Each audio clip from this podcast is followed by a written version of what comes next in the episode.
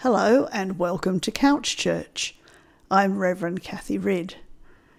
Today we're reflecting on a passage from Matthew chapter 25, commencing at verse 31. Jesus said to his disciples, When the Son of Man comes in his glory, and all the angels with him, then he will sit on the throne of his glory.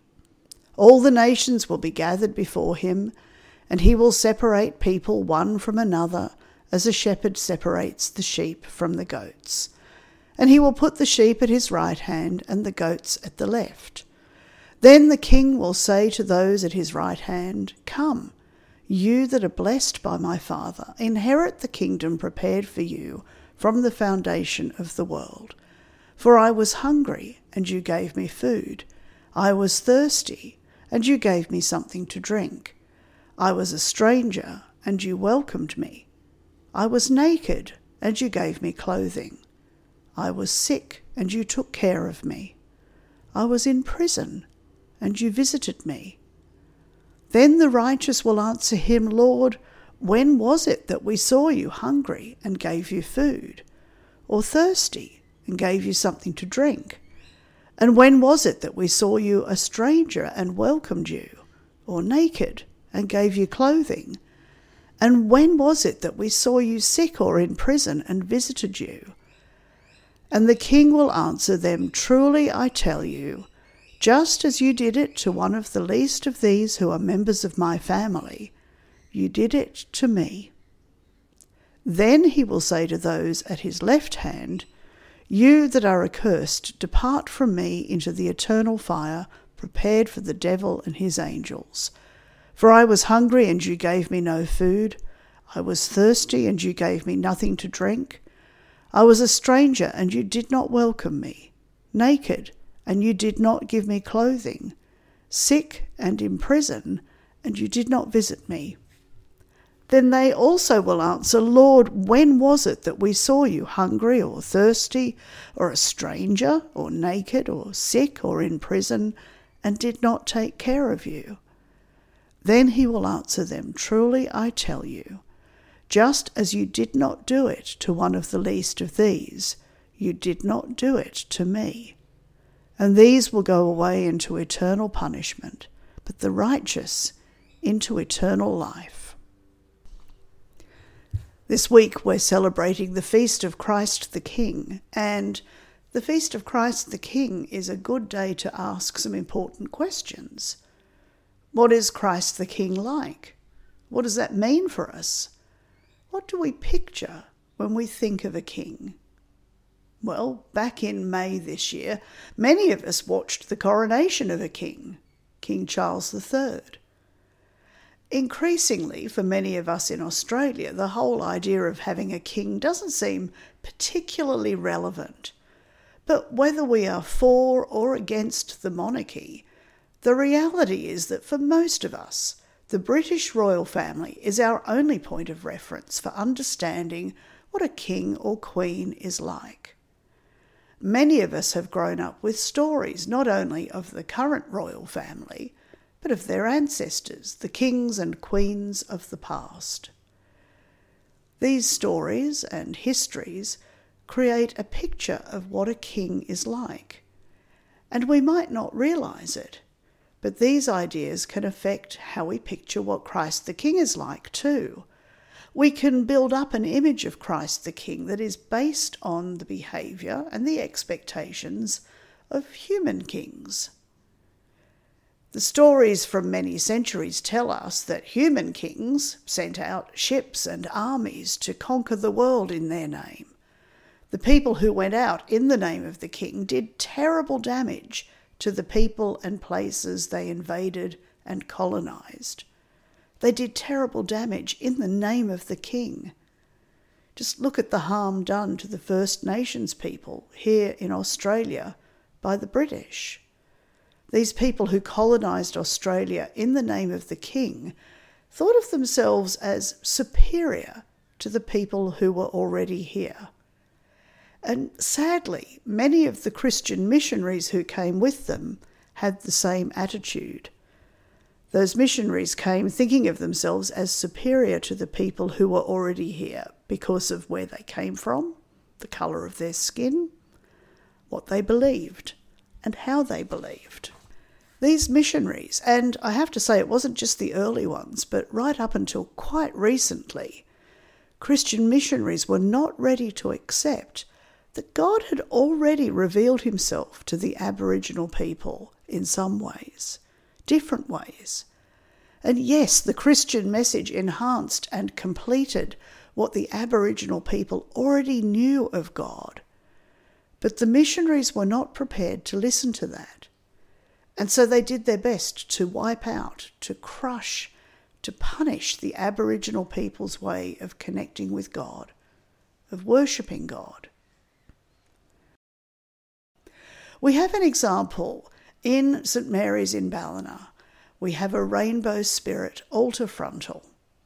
It depicts the rainbow spirit, a rainbow coloured snake with eggs, and that image represents Creator God.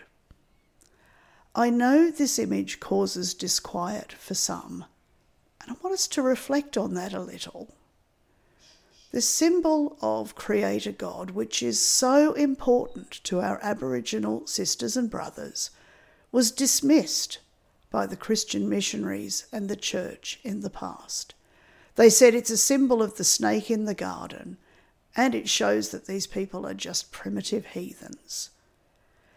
The Christian missionaries came here to tell of God and of Jesus, but they weren't ready to accept that the Aboriginal people already knew God, Daddy God, Creator God. And so the missionaries took away the rainbow spirit image from the Aboriginal people, this image which represents God the Creator, whom they already knew and loved. And you know, those Christian missionaries were very wrong. It's not a new thing for a snake to be used as a symbol of our faith. In the Old Testament, Moses raised up a serpent on a staff as a sign of healing from God.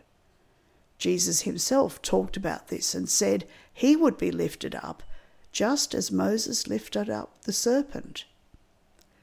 It's taken 250 years of struggle for Aboriginal Christians to be able to reclaim this symbol of the rainbow spirit, their symbol of Creator God and they seek to share it with us, us who are from different backgrounds.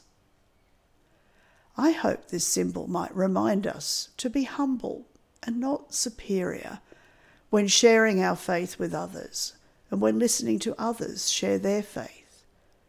Because God goes ahead of us and moves in people in ways we can't always understand. Those Christian missionaries came here in the name of the King of Britain and in the name of Christ the King.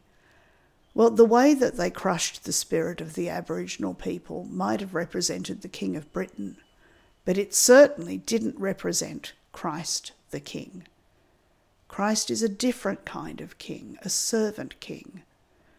Unfortunately, over the last 2,000 years, we've rather lost sight of Christ, the servant king, We've moved away from what Jesus himself told us and showed us about the sort of king he is.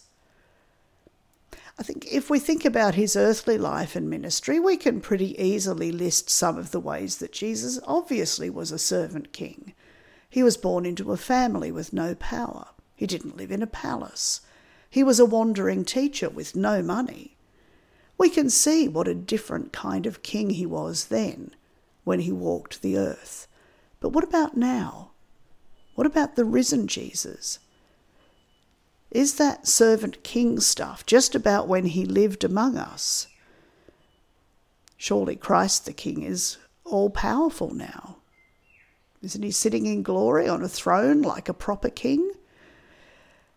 Before we get too carried away creating Christ the King in our own image of what a king is like, Let's listen to Jesus himself. In today's Gospel, he reminds us that he, Christ the King, is still the servant king, not just back then, but now.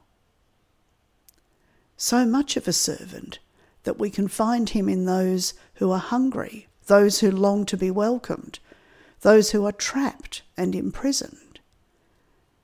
And an important point for us to notice is that when Jesus says this, he is talking in particular about Christian people. We see King Jesus in the face of the Christian who is hungry to be included, longs to be welcomed, desperate to be freed from prejudice and oppression. Do we welcome and include other believers, the ones who look different to us, the ones who worship differently to us? Jesus says, when we do, just as you did it to one of the least of these who are members of my family, you did it to me. Like those Christian missionaries of the past, it's very easy for us to feel disconnected from people who don't worship exactly like us. Perhaps even to think of them not as members of Christ's family. But our King Jesus calls us to have servant hearts, just as he does, to look at others and see them as Christ sees them, to see Christ in them. I hope our rainbow spirit, altar frontal, in our Ballina church will be a reminder to us to be humble, to be open, to have servant hearts, to recognize that God speaks to people in many different ways, and so to recognize all the members of Christ's family. Let's end with a prayer. Christ our King, help us to have servant hearts just as you do. Help us to value all your children, to recognize all the members of your family. Help us to work for reconciliation and peace in this land. We pray this in your name, the name of our servant King. Amen.